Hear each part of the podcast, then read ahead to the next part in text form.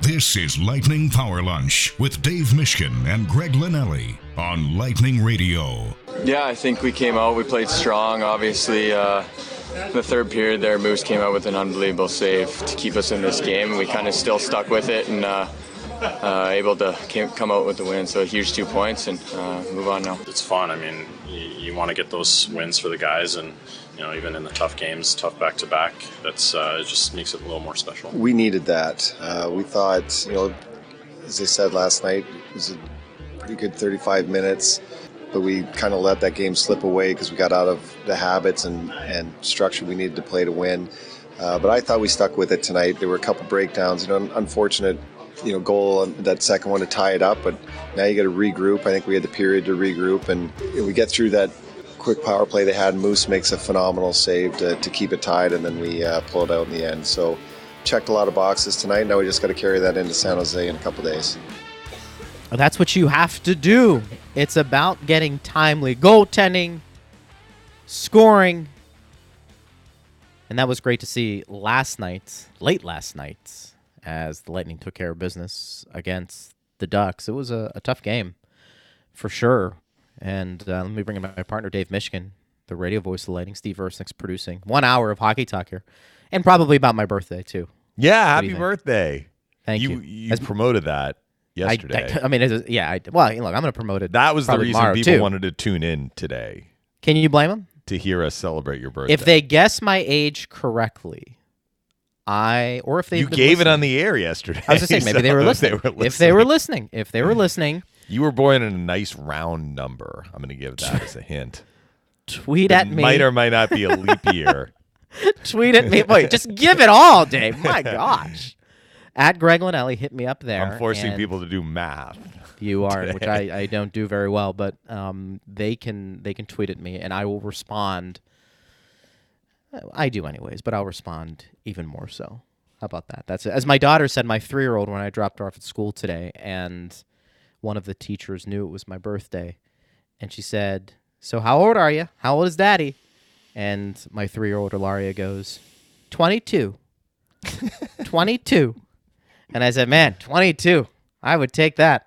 You know, I'd Yeah. had hair and it was looking good. You got busy early, my friend, with a three-year-old and a six-year-old at 22. We allowed to say that on this Hey, listen, show. This is a yeah, family you show. can. You know I what? What really the hell? Look, we're all very transparent here. We're just, you know, we're being honest. So there, yeah, that's Yeah, you allowed yourself. You allowed yourself to mature a little bit before you entered parenthood, as I did did. I. Yeah, there's nothing wrong with that. You know, it's a big responsibility, as we all know. 22. I know it was great. Kids say the best. So we have that going on, but I, you know, it was interesting. I, I thought last night was going to be a little bit like the Kings game from the standpoint, partner, that it felt like the Lightning were dictating play and they were running into a goaltender who was just seeing the puck very well. And was this going to be a situation where the Lightning had trouble finishing and Anaheim ends up being pretty opportunistic? And, you know, maybe for a, a decent amount of that game, that's what we did see. But there has been a theme within this organization, I think, for the last however many years. Let's go back to 2013, 2014, maybe a little bit before that. They have had and received, for the most part, in addition to their starting goaltender, their backup goaltenders, getting solid performances almost every night. It doesn't happen all the time. I, th- I think that would be false. And it, it when you deal in sports, you're just you're not going to be perfect every game. But think about the elite goaltending at the starter position Tampa Bay has gotten over the years with Bishop and Vassy. But then take a look at some of the backups that have been serviceable when they've played here. And I think it's it's fair to say that the last two, especially, who have backed up Vasilevskiy, have been really good. Mm-hmm. And you know, Elliot, I think he's a little older now, so I don't know how many teams, Dave, he could legitimately start on right now. But I think there'd be a few. There'd be a handful, understanding the carousel that is the goaltender position. And he delivered another solid performance last night. What I'm saying is that's just a nice luxury to have for Jon Cooper in the team that, yeah, there's going to be a drop off between Vassy and Elliott, but Elliott gives them a solid start on most occasions. And in a league where maybe sometimes you don't know if you're going to get that from your starter, the Lightning are in a pretty good spot there. That was not an easy game for Brian Elliott, which I asked him about post game. He was nice enough to come on with us after the game because, first of all, he doesn't play regularly. And when he does come in, it's usually in this situation, the second half of a back to back against a rested opponent. So in some of these games, he's seeing a lot of activity. I think of that Pittsburgh game, you know, where Pittsburgh had a lot of shots, right? And they did look like the fresher team as that game progressed because they hadn't played the night before and the Lightning had. Last night's game was very different. When the Ducks tied the game at two, Troy Terry's goal came with three minutes and 21 seconds left in the second period. That was their ninth shot in the game. Nine. They had four in the first, and up until Terry's goal, they had four in the second, late second. Then they added some in the closing minutes, and it was like, whoa, hold on here. Like Elliott made five additional saves down the stretch in the second to keep it 2 2. But you have to stay dialed in because of those four shots in the first and four shots in the second before Terry tied it, you know, some of them were dangerous. I think the first shot of the game, Derek Grant, was a pretty dangerous shot. Yeah. Toronto sure. had one off the rush in the second period. He had some in the third too that went between Elliott's right arm and his body, but he got enough enough of it to deflect it wide.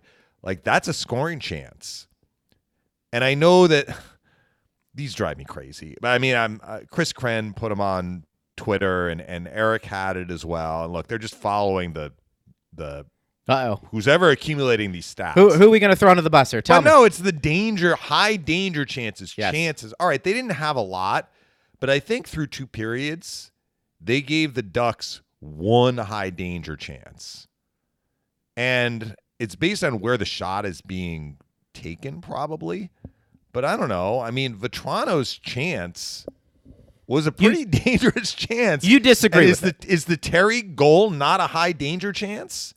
Like It's he's a shooting it right in the slot. It's yeah, so I mean, you look at that Yeah, and you're like, well, they didn't have anything going. Like they didn't they didn't have much going, the Ducks, but they had enough going. Like Brian Elliott needed to come up with the goods in between long stretches of doing nothing, basically. That made it very tough. Then in the third period, and here I am at a to throw the off ice officials a little bit under the bus for Anaheim. I'm like, the Ducks only had seven third period shots. That didn't seem right to me. I felt like Right. they had more. And I went and looked at the play by play. They did not credit Frank Vatrano with a shot that wasn't as dangerous as the Zegras shot. That was the one that we heard from from Coop and I think Hagel was the first soundbite. He referenced it too. When the Ducks had a third period power play, Elliott did like a two pad stack save on Zegras. When the game was 2 2, that was his biggest save of the night. But just after that, you might remember, Greg, Derek Grant brings the puck into the Lightning end. Two Lightning players go to him, and Vatrano is wide open in front. There's a Lightning player behind him, but he's in the clear. And Grant gets him the puck. Vatrano takes a shot, and Elliott makes the save. That never appeared on the play by play. That shot like didn't exist in the official stat line. So actually the Ducks had at least 8 shots in the third period and 22 for the game, but that Vatrano shot and Elliott save from from a statistical standpoint never happened. I can guarantee you it happened.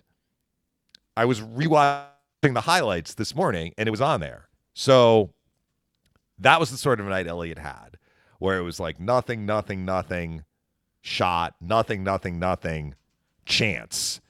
And you better make the save.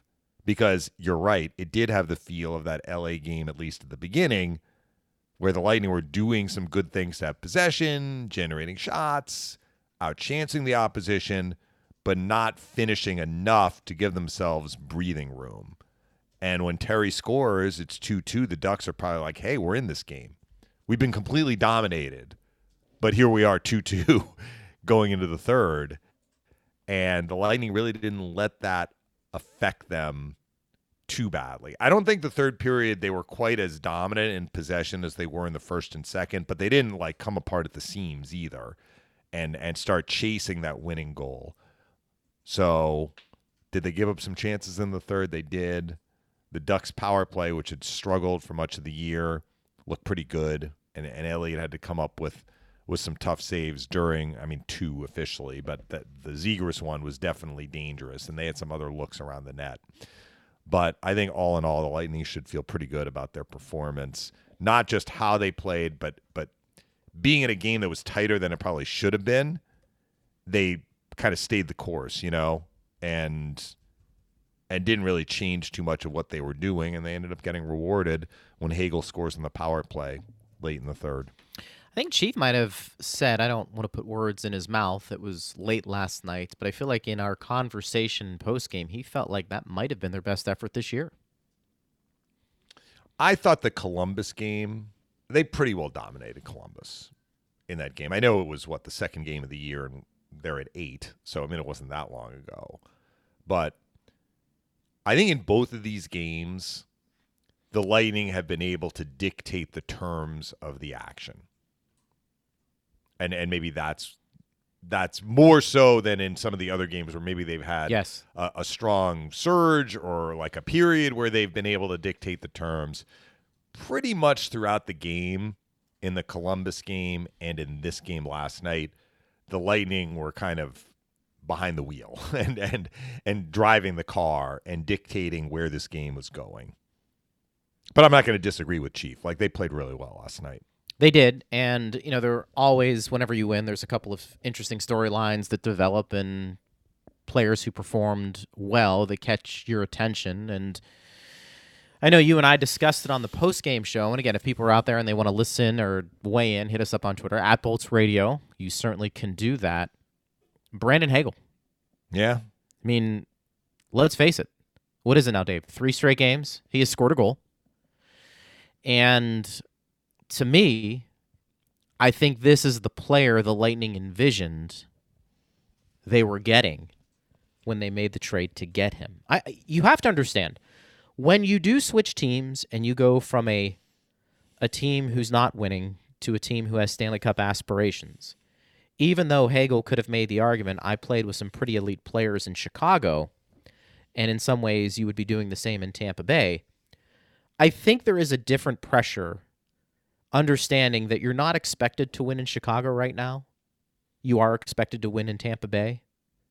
And I think how an athlete deals with that, possibly, day for the first time, is a great unknown. And then you factor in the trade and then the move and getting settled in. We're all creatures of habit to some extent. And when change is thrown our way, some people adapt pretty quickly and some it takes a little longer. So, understanding all of that, I think a lot of people here in Tampa Bay were inclined to at least give Hagel more of a pass than maybe somebody else who was dealing with different circumstances. Although Nick Paul can come in and say, look, I was playing for a team that had low expectations and I came and I, I ripped it up. And that's a fair point. But everybody's different. And I think the player that we're seeing perhaps maybe these last few games where he is filling the net is a little bit more of what I expected when the Lightning saw him or acquired him last year. And quite frankly, whether he was hurt or for whatever reason, and I gave you them, I had not seen what maybe some people in Chicago had seen in terms of him scoring and his his finishing ability. Mm-hmm. I can just go off of what I see. And what I saw was a guy who got chances, who had really good speed, but wasn't finishing on a regular basis. And then it concerned me a little bit when I saw that he was playing on a first line. You know, look, you're going to get opportunities, you got to finish. But maybe it's all just coming together a little bit for him. And confidence is always the great equalizer in many things. And maybe he is confident right now at a point where he's starting to do some things right now that he didn't do last year. And it's really good to see because I I do think with all the changes that have been thrust upon the Lightning this year. If Hagel can get back to being a really good secondary scoring option, then I think that's going to alleviate a lot of burden this team may have when it comes to scoring, not only during the regular season, but also in the postseason eventually when things tighten up considerably. We had this discussion at the start of the year about Hagel. And I think the question was his offensive production in Chicago prior to the trade. Was that just a really good year? Or was it something that he showed in scoring those 20 some odd goals that is transferable to any team? In other words, if you can shoot the puck, you can shoot the puck anywhere. And that was the question that was still to be answered. And I think you and I, we differed a little bit, if, if I'm remembering correctly, in that you said, I want him to show me that he can do it. And I said, if a guy can shoot pucks in the net past NHL goalies with one team, he should be able to do that with another team. And he has three goals in the last three games. The first goal that he scored was the result of him going to the net, but basically he just had a tap in. That was the one where Point hit the crossbar against the Islanders and the puck's laying behind Sorokin. So Hagel did a lot of good work there to get to the net. He got to the net first, but for an NHLer, most NHLers are going to be able to finish that, right? But think about the goals that he scored on this road trip. The goal he scored against Jonathan Quick, Quick poke checks the puck away. He didn't poke check it away. He tried to poke check it away, but Sergachev centers it for Hagel. Quick uses his goalie stick to deflect the puck Hagel gets in the way, blocks it, gets it on his blade, and tucks in a backhander. I'm not sure that every NHLer could make a play like that. That was a really impressive finish, showing a hand eye coordination that not every NHLer can can show the goal he scored last night was very different. I think I even made the point like I've seen this guy score goals from distance in Chicago. I'm not sure I'd, I'd seen him score from that far out, but he's on a strong side, so he has a less advantageous angle. But it opened up for him because the Lightning moved the puck around, so he was able to walk to basically the top of the circle, just inside the top of the circle. Folks, go back and watch the goal. Like you can see on the highlight, and even in slow motion, the puck looks like it's moving fast. That's a goal scorer's goal. That's top shelf over the goalie's glove from his strong side. And this wasn't some like fluttering puck like the Vilardi goal on the tip in LA. That puck kind of had eyes. This puck went straight in on a hard wrist shot. It wasn't even a slap shot. He wristed that. I'll repeat myself. That's a goal scorer's goal. So he has to keep doing it. But I think that was what made me feel positive, not positive like I'm sure, but positive like optimistic that we would see that from him because he was able to score goals in a variety of ways with the Blackhawks. And we've seen this year that he scored goals, three of them, in three different ways with the Lightning. So I'll I'll repeat what you said at the start of the year. Like he has to show you, and he has to keep showing us that he can do it. But you're right. If it's not Stamkos, and Stamkos is still at seven goals, but he's gone what now three games without scoring, but the Lightning are getting enough offense, which is good. Like it's good that they're getting some scoring depth from some other guys. Paul had a goal and an assist last night. I know one was an empty netter.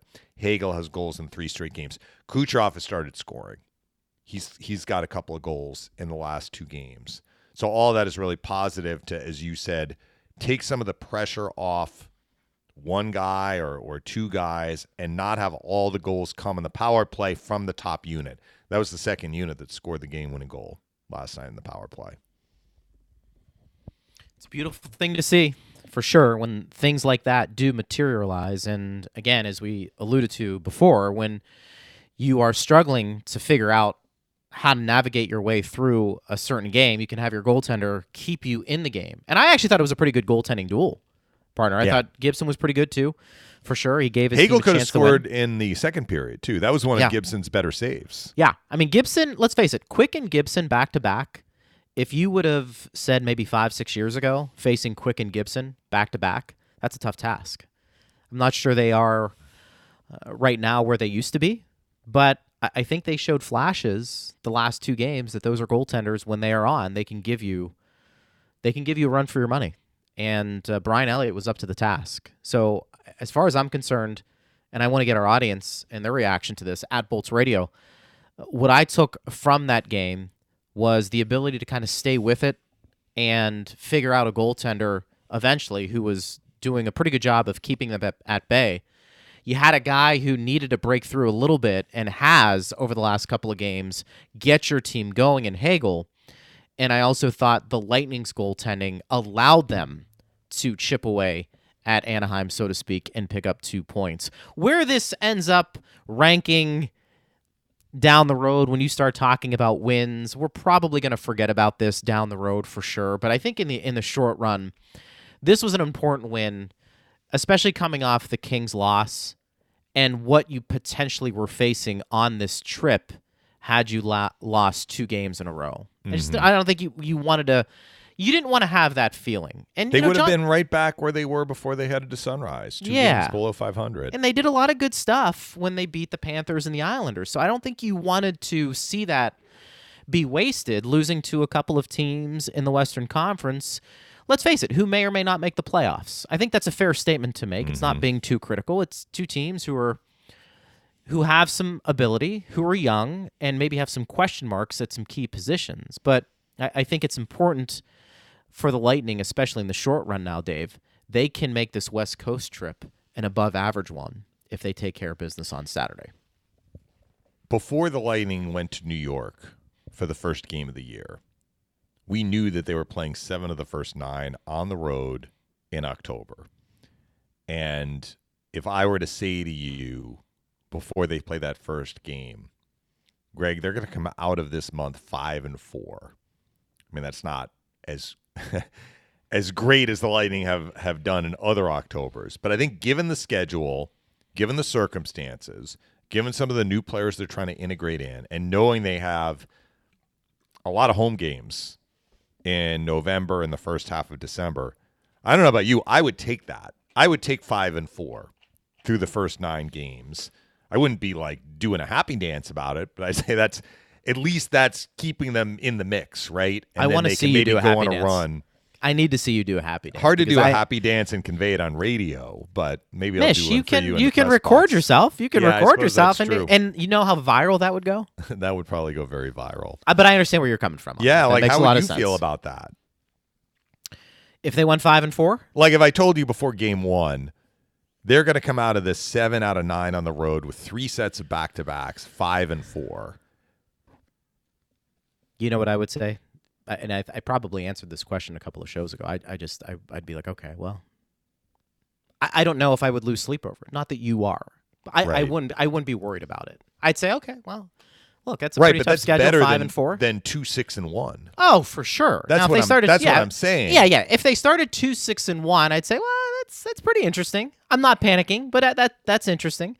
You go, look, they're five and four. I'd say, okay, well, that's interesting too. They got to beat the Sharks to get to Right. five and four. They do, and that's not a gimme, No. as we know. That's not a gimme. Nothing is a gimme, by the way, in the National Hockey League. When you have this much parity, I think this is where I differ. We we're gonna get to some questions here, and I think this is the the conversation we had with Dave Randorf. I think it's okay to have a few gimmies in sports. mm-hmm. I think the salary cap forces you not to have those. and so I do think there's something of just being mentally exhausted in a parity driven league where if you aren't your sharpest, the talent level is not as great as what we've seen before the cap. And I think that puts a lot of stress on teams. And that's why, again, it's more impressive, I think, what the Lightning have done, what the Blackhawks did, what the Penguins did in an era where there's a lot of parity compared to what we saw maybe Mish in the 90s and early 2000s maybe when you didn't see the cap being implemented and you just had some teams that were just powerhouses. I think that first of all, you're right. There is more parity in the league, but there is a difference. I think between the top teams and the bottom teams. Like you can lose any night. Any team can beat any other team. All of that we understand. But especially at the start of the year, I think the teams that are top end teams that kind of we said this about the Penguins, like they brought back much of the same group from last year. At the start of the year, sometimes you have teams that are integrating newer players and it can be a little bit of a bumpy road. And if you're a team that has struggled and you're trying to integrate either new players or give younger players an expanded role, it can be bumpier. Yes. And I think the Ducks are going through that right now.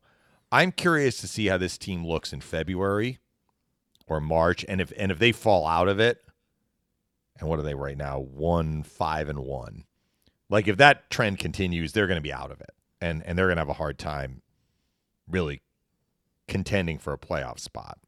And then sometimes your hope can can go away, and Yeah, and right. you continue not to play well. But let's say they they recover enough that they're they're at least competitive and they're in the mix.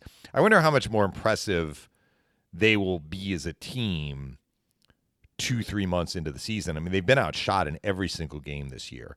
Last night, 30 to 21 were the final shots. That was about as close a disparity as we've seen from Yeah. Anaheim in any of its games this year. And you think about like they have Troy Terry and they have Zegras and this Mason McTavish who didn't play a lot in the third period, so I'm not sure if he got banged up, but they're excited about him. They have Drysdale on defense. Like they have some young players they are excited about. There's no question. And then they brought in some new guys with NHL experience like Vatrano and Strome and Klingberg. Yep. But think about the team that last year was was hanging in there until maybe the halfway point, just past the halfway point, then they dropped off. Getzlaf is gone. Rickard Rakell is gone. They traded Hampus Lindholm. And these are three really important players on their team. Sure. Three good players. And I, I think early in the year they are trying to figure things out, but they don't have the same level of talent slash experience maybe that some other teams have, including the Lightning. So I think the Ducks have kind of seen the same sort of game for much of their games this year. Well, and I think the Boston too- game, which they got to a shootout, yeah. John Ahlers was saying to me that was their best game of the year, and they they Right. held it one one. They lost in a shootout in Boston. That's an impressive performance given how the Bruins have started this year.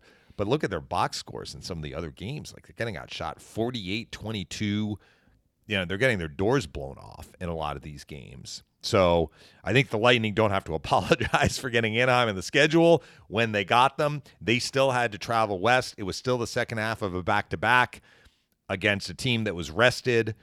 They still have guys that can shoot and score, like Terry and Zegras, who did just that last night.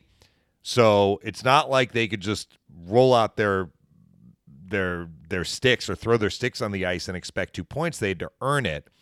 But I think there is a difference between like seeing the Anaheim Ducks and seeing pick a team, you know, at this point the Bruins or the Rangers or Colorado. I mean, that would just be a different sort of game. And I think the Lightning would probably have a harder time dictating the terms as decisively as they did last night. You know, you, you may be right. I, I don't know. We'd have to. Uh, it's a little bit more of a guessing game there, but based off of what we saw with the Panthers and Islanders, and again, it wasn't perfect. They won, which made it sweet. yeah, and those are more competitive teams. I but I think the Lightning. I think the Lightning raised their competitiveness. yeah, I think that's fair to point out. You know, because you're right. They could play Colorado, Dave, and if they played the way they did against the Kings or in this instance Anaheim, you pick the result, and, and that may end up happening. I'm going to bet that the Lightning should have an intensity that is such that is able to respect the level of opponent. And I do think there is something to that. And that is one of the great human elements of sports is that who you play, where they are in the standings does have an effect. That's Mhm. why that's why you see upsets. It just happens. There is a But they letdown. they didn't they didn't sag last night against. No, they didn't. That you might say, "Wow, this team has only won once all year." to their credit, they did not. To No. their credit, they did not, and I, I think that that's another positive sign. And I think once they start facing quote unquote stiffer competition, I want to see the Lightning's play elevate a little bit more because we've seen it over the years. And you mentioned before we get some tweets, some of the changes that Anaheim has made, some really Mm-hmm. good players that have left.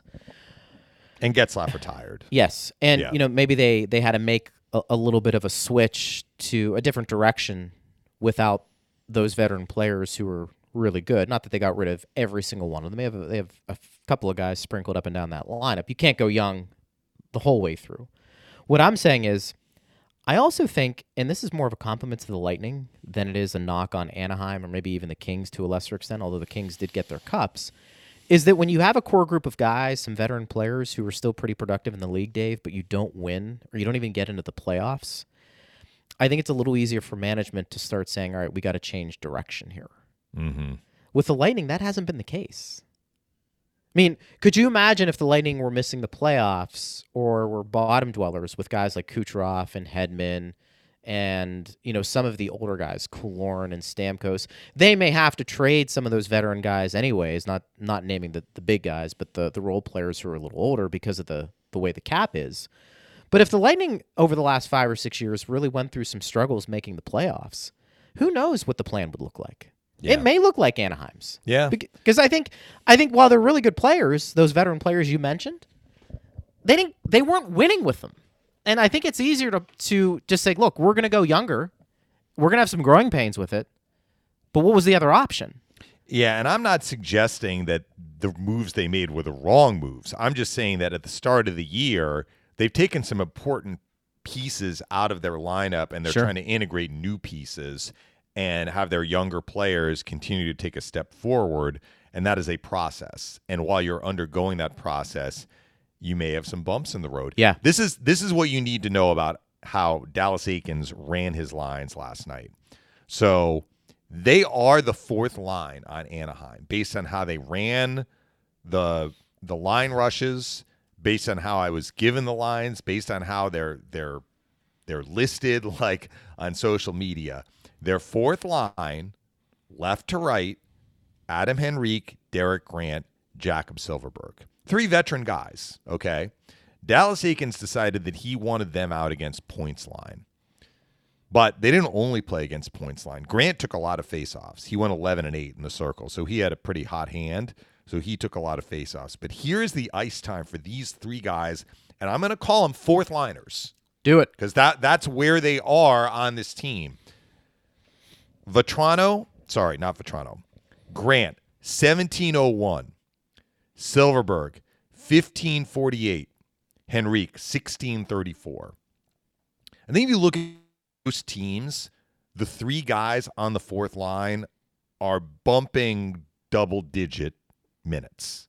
Like they're at 10, 11. Sometimes they're at 8, 9. By the way, that's a pretty mean, good fourth line. That's a pretty good it's fourth a good line. fourth- you know what but I mean? that's what I'm saying. Yeah, like yeah, it's a good yeah. fourth line, but but Dallas Eakins is like, who else am I going to put out there? yeah. That's kind of where I'm going. Like he's saying, all right, I need this line to to defend against Point Kucherov and Hagel, but he didn't only match that line against them. He put them out there. They were like his security blanket, right? Old And reliable. I think I think that tells you where Anaheim is right now. He's going with the reliable guys, whereas Zegras, well, Zegras played a lot, 1852, and Terry played 1856. But like Isac Lundeström, a former first round pick, 1001. Well, my question would be, why aren't you playing the younger guys more? Well, like, He's what's trying the to excuse? coach to win the game. Well, I understand He's that, trying to see, coach this to win the game. This is where you have disconnects. We just talked about the Anaheim Ducks getting rid of some of their veteran players because they're not winning. You do that and get rid of them because you go younger. You're going younger because you need those players who are young to get experience. And so maybe they don't want to call it a rebuild year, but that's what it is. yeah. So there's no reason and why you should be said- playing the younger players. But maybe in February, we're not seeing that from Grant, Henrique, and Silfverberg. Maybe they're still the quote unquote fourth line, but their Maybe. minutes are down at 10 and 11, and other guys are playing more. But at this point, where they are, you know, Yeah. one month into the season, not even a month into the season, the coach is trying to coach to win. and he's like, Grant, you're out there. Take the face off. That's where they are as a team right now. And I think there's value in that. And I think, and we're going to get to some questions. I just, I think you have to have to have a big picture as an organization. I'm not saying they don't. I'm, I'm just giving you my opinion on that. Is that you're going to do a rebuild year? You got to do it right.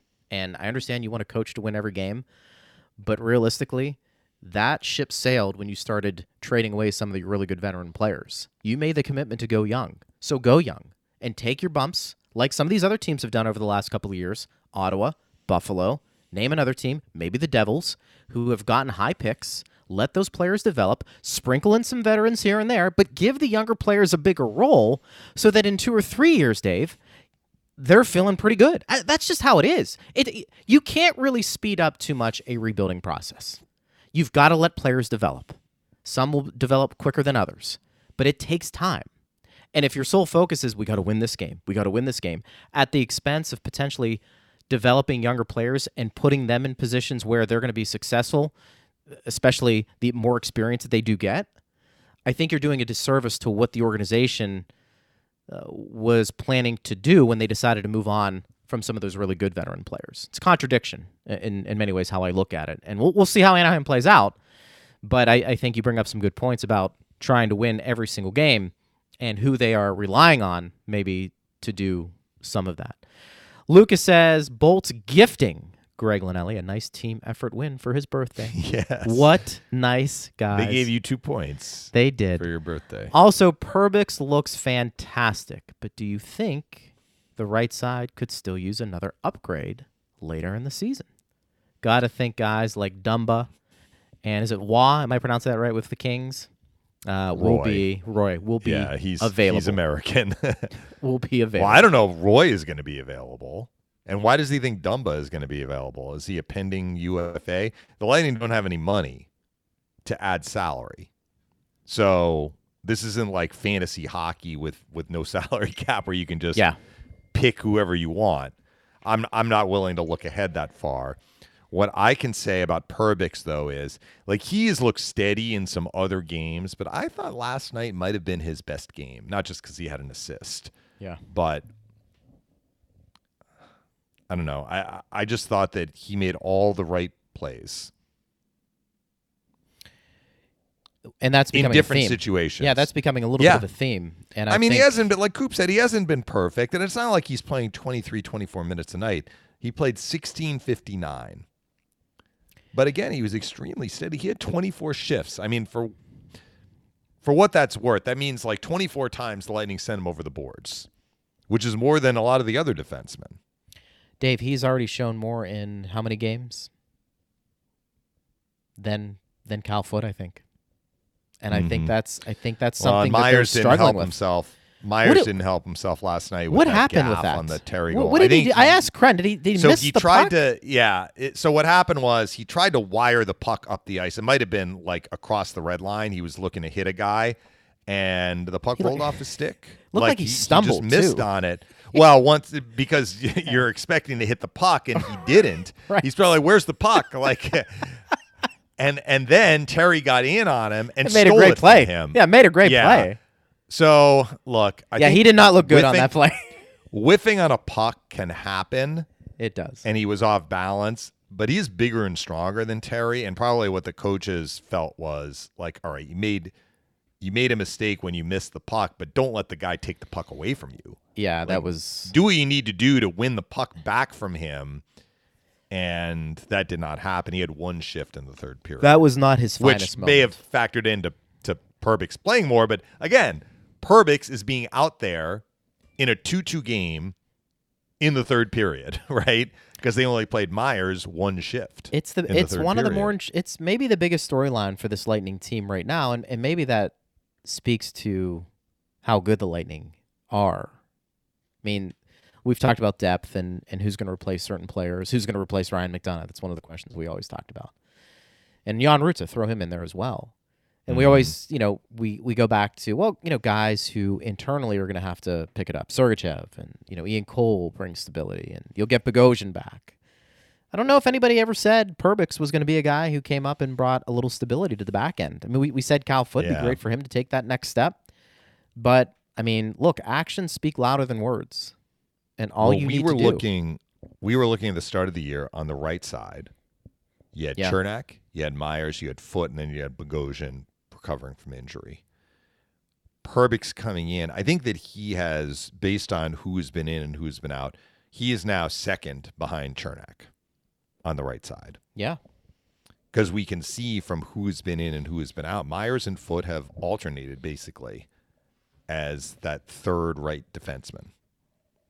It's incredible. It's fun to watch. And- Don't and- know if and it's going to both last. played but- when when Cernak was out. Cernak missed a game, so Yes. I mean they all played then. But Perbix is not coming out of the lineup. I mean that much is clear. no, no, he's not not. at this point. Anyway, Matt says he had another chance. He had another chance last night too Yeah, to score. What What is Gibson made the save? It dropped down behind him, and I think Klingberg swept it swept it out of the blue paint. Sorry, go ahead. no, it looks looks good. I mean, it's it's a it's a fun storyline to watch. I can't tell you how much that does for an organization who is constantly not picking really high with their draft picks and are winning. So you're having late draft picks in general. To have guys like this come in and play well, and the Lightning have guys littered up and down that lineup. Like they're they're elite players, the ones that were first and second round picks, Dave. They have performed as well as you could have hoped. But in order to keep this winning sustainable, the the downside of winning is that you have late draft picks. Or sometimes Yeah. you don't have any draft picks in many occasions with, you know, a few Mm-hmm. rounds being traded away. But the fact that the Lightning consider and say, well, we have Colton. Perbix can come in and do what he's doing. And you can cite some other examples of players who have come in who aren't necessarily first round picks. That's huge. it allows that window to stay open, which is nice to see. Matt says, only issue I had with Hagel was he wasn't finishing. He was playing great last year, just couldn't seem to get those breakaways in the net. No, that Well, was last something. year I think he was still acclimating to the system, and he had hesitancy in his game. He has no hesitancy in his game anymore. looks good, doesn't it? Yeah, Uh, Matt also says, "Happy 40th birthday, Greg." Oh, Matt, you are incorrect. close, right? You are incorrect, Yeah. but I love that round number. Also wanted to say Elliott has been playing so good this year. I think it's been a theme since he's been a member of the Lightning organization. mm-hmm. So no for me, that's there. what for me that's what I love. Yep. Lightning What went else? 10 0 2 in the second half of back to backs last year. Now, they're not going to equal that mark because That's a lost. tremendous record. They lost in Pittsburgh in their first back to back in the second half. But Elliott, he didn't get every one of those starts. He got a lot of them, though. He got a lot of those starts. He did. And he's won his birthday. last two. Like the three back to backs, Elliott has gotten the second game in all three. Yes, And he's two and one in those three games. he is. And he's played well in all three. I mean, the Pittsburgh game we were talking about, he was single handedly holding the Lightning in that game for much of it. Yeah, there's not Even much his final done there. numbers. Yeah, his final numbers didn't look impressive in that game, but You know who's look he really a strong good. performance. You know who's look really good this year. Jan Rutta. But he, He's on their third pair, isn't he? yeah, At least he was when the Lightning saw Pittsburgh. he's you know he's been playing with a couple of younger defensemen. But he's he's been good. Uh, Mhm. That that's a guy. I tell you what, that really. You want to talk about taking advantage of the opportunity. As I lose my voice, that was given to you. I don't know what the expectations were for Jan Rutta as an NHL player, Dave, but he was put in a pretty nice situation. But to his credit, Yeah. he, ex- he excelled in it. He Well, excelled he in it. was for- one of these. He was one of these guys Chicago plucked from Europe, and I should know this by heart. I don't believe he was drafted. I think that He he was was, one of these free agent signees, like David Kampf, who's now in Toronto. He was another one. yeah, Panarin is the, probably the most notable. Right. Chicago got him as a free agent. Like they're they're they're past their draft eligibility, but they've played a little pro hockey over in Europe, and the Hawks got those guys in part because they didn't have draft picks. No, they traded needed them. away all their draft picks. Yeah. so they needed to find guys that you know maybe the guys they took in the fifth and sixth rounds weren't panning out for them, so they found some of these guys. But again, I'm going to ask you this hypothetical, like I did about the five and four at the start of the year. I love it. Tell me. But go back to the trade between the Lightning and Blackhawks, and when that trade was made, Slater Koekkoek for Jan Rutta, yes, and I said, okay, one of these guys is going to be in the NHL in four years, and one is going to be in the minors. I believe Koekkoek's in the minors. Like, would you have said that Jan Rutta was the guy in the NHL, and Yeah, Koekkoek I mean- would not be? It's a good hypothetical. I, the thing is, I knew nothing about Rutta, and the only time really that I saw Slater Koekkoek perform at a level even close to what his draft status was a few years back. I want to say it might have been in the series against Pittsburgh. Yeah, the 2016 playoffs. Yeah, I thought he was mm-hmm. actually pretty good there, but I, I didn't see that consistently. So I Neither did honest, Chicago yeah, or I- Edmonton. I think you could have made a case I couldn't have seen either one of them in the NHL.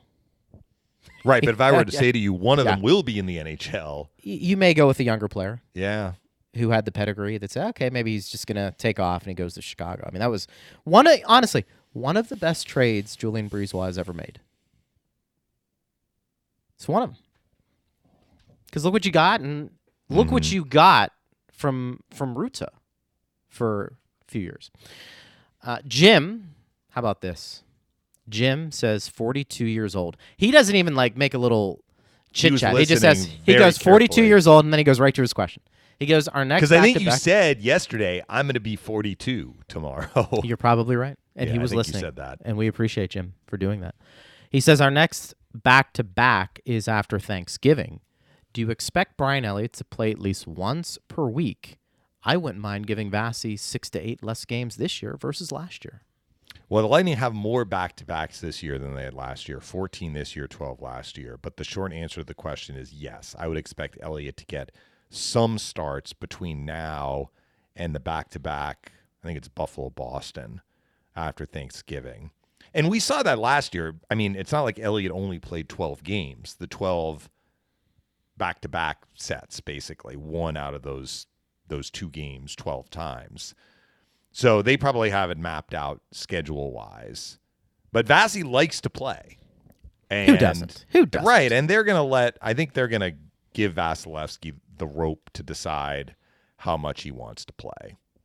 But the schedule, you know, after the San Jose game, I mean, I've been saying 15 to the next 20 at home. What and- is it? What is uh, it? Big so it picture, is isn't 15 to the next 20 at home. Yeah, right.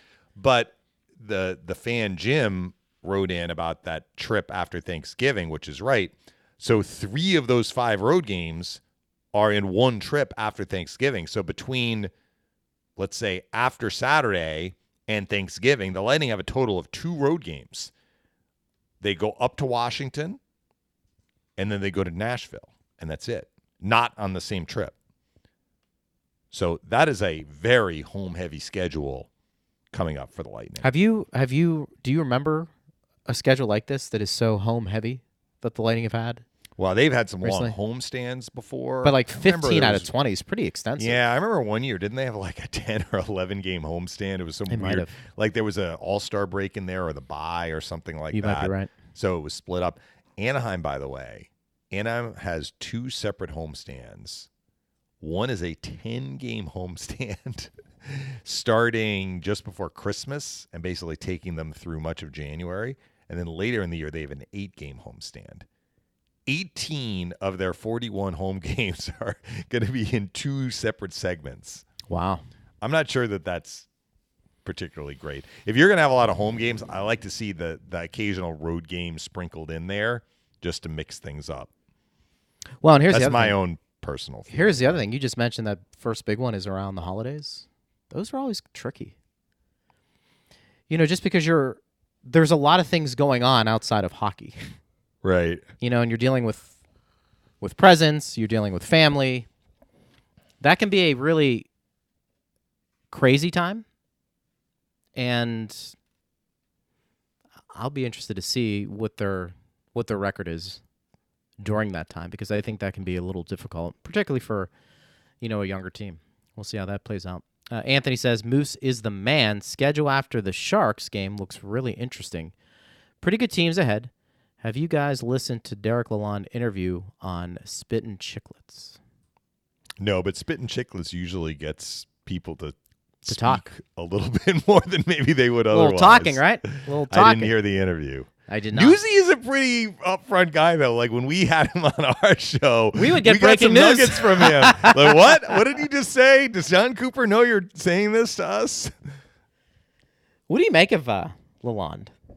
I mean, we're going to see Detroit he's this year, good. but he's, he's, a good. he, coach. I always He- found he him to knows the game nice. really, really well. He's got a very even keeled personality. He I don't think I've ever seen him upset. Now, maybe as an assistant, it's easier not to get upset. he may get upset as a head coach, but I'm glad for him and and, and glad for him that that he's getting an opportunity. And well, I don't want the Red Wings to beat the Lightning four times. I mean, I'm Sure. glad to see that they're doing well. For You know- Yzerman too, you know, Yzerman, Yzerman Well, had a huge impact on the Lightning, and it's good to see him kind of turning things around in Detroit. Well, this is well. part of the process, right? When they brought in Steve Yzerman. I mean, Mm-hmm. the rebuild. Bring people in. Get some guys in here. Get the right coach. Yep. And I think they might have done that. What's interesting about Lalonde, more of just the human element. It it just it felt like he was very nice to everybody. Yeah. I'm sure he had his bad days. Everybody does, but I don't know. It it, it speaks to the the bigger example there. It's it, it doesn't pay that much to be nice, and I just felt like every time he had an encounter where he needed to come on the show, I mean, he was willing to give give you 25 minutes. If we would have said, Derek, we need you for an hour, he might have done it. You know what's interesting? So much of this game is mental. Detroit got off to that great start, or were they four zero and one? I think mm-hmm. they were after five games. Again, I'm not paying that close of attention to the standings at this early point, but I know they hadn't lost in regulation. They might have been four zero and two, and they had that game where they lost. They lost in overtime to the Kings, but they would have lost in regulation. Larkin made that play on on Arvidsson, denying Yeah. an empty netter. Like they're scrappy and they're they're jumping out of the gates quickly. They got off to a good start. They have a home game against the Devils. This is not a home game against the Lightning. This is not a home game against the Bruins. This is not a home game against Toronto, you know, a perennial playoff team. This is a team kind of in their boat, right? And this was the the night that the Lightning played the Kings, so two nights ago. They got hammered. Hammered at home. Not only did New Jersey win by a blowout, they dominated shots. And I think Andrew Copp, who's now in Detroit, said something to the effect of, you know, we go out there and we thought we were the the 1980 Russian Olympic team. I'm not sure. Speaking of birth years, I'm not sure that if he meant the 1980 Russian Right. Olympic team because that team lost to the U.S. in a Dave, big Dave, that was 40. Dave, that was 42 years ago.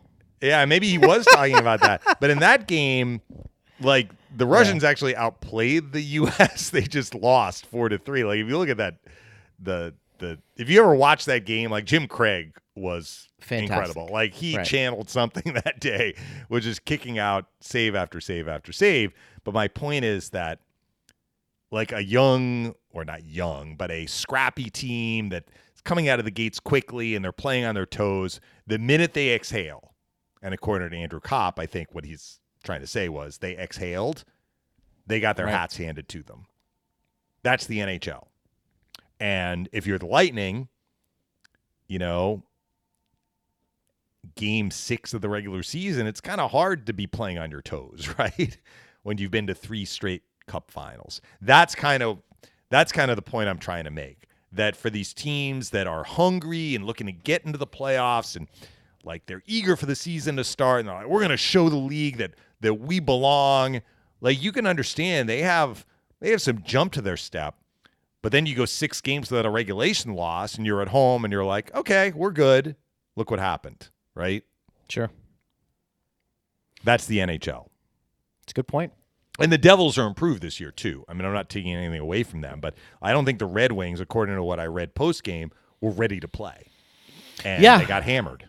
You know what's interesting is is that I think the consistency is what separates a lot of really good teams from a team like Detroit, who is still trying to mm-hmm. find themselves. Is that And they'll learn from They that. will. Like, They will. They'll learn, okay, well, we can't we can't come out and play like this. they should learn. Let's put it that way. If you want to be a good team, you've got to learn from those mistakes. And hopefully, for their sake, the next time they're in that position, they're able to weather the storm a little bit and start pushing back. And I think the Lightning are a, a team that a lot of people emulate if they can. That that's a team that doesn't allow a lot of bad losses to seep into their season. And if they do, they typically rectify it pretty quickly. Mm-hmm. And I think Detroit is in that position, like you mentioned, New Jersey, and there's Buffalo, and there's Ottawa. Those are teams that everybody keeps talking about as the next wave, possibly, of getting into the playoffs and, and doing something. But they need to learn how to consistently play well. You're going to have dips. Consistently play well, particularly in the regular season when it's such a grind. And that'll be the test for Detroit, and that'll be a test for those other teams. that I just mentioned. Uh, this question comes from Nick. He goes, Guys, what do you know about the Sharks? Does Patrick Marleau still play for them? no, he does not. So they have had some turnover the last couple of years, although Erik Karlsson is still there. And Vlasic is still there, and Logan Brent Couture Burns is not. still there. Brent Burns is not. It is not easy starting the year, I think, in Europe. Now, we'd have to go back and look at all the teams that have started the year in Europe and see how they've done. The Lightning went to Europe a month into the season. But I think if you look at San Jose and Nashville, Nashville won both those games from San Jose. And Nashville hasn't exactly been lighting the league on fire since then. So, and San Jose had to go even farther. So, not only are you going to Europe, you're coming back to the West Coast. Let's not forget that, right? You're you're not only flying across the Atlantic, you're flying across the United States to get home. Yeah. So, they have not gotten off to a good start. I'm curious when we get there to to talk to some of their people. We're not going to have much time there because we're getting in there Friday afternoon, and then the game is is Saturday afternoon, so there won't be a morning skate. But I'm curious if there is any sort of residual effect going on from where the Sharks had to start the season, understanding that you know they are a non-playoff team looking to elevate this year. So at this point, sorry, was it Anthony who asked the question? I forget. Nick, I think it was Nick. Nick, I'm sorry. Yeah. Nick, at this point, I'm a couple of days away from from the game, so all I know is that they've not gotten off to a good start, and they opened the season with two losses in Prague, but they did have a win in Madison Square Garden against the Rangers. That is one of their victories this year, so that's not nothing. And again, it just goes to show on any given night, one team can beat another, no Yeah. matter where they are in the standings. We'll find out on Saturday, but until then, we've got one more show this week, and we'll be there tomorrow noon to one. Get those questions in at Bolts Radio. Partner, great job as always. I will talk to you tomorrow. Talk to you tomorrow. You got it. Thanks to Steve Ersnick as well. Thanks to all of you for listening. We appreciate it. I am Greg Linnell. You've been listening to Power Lunch on Lightning Radio.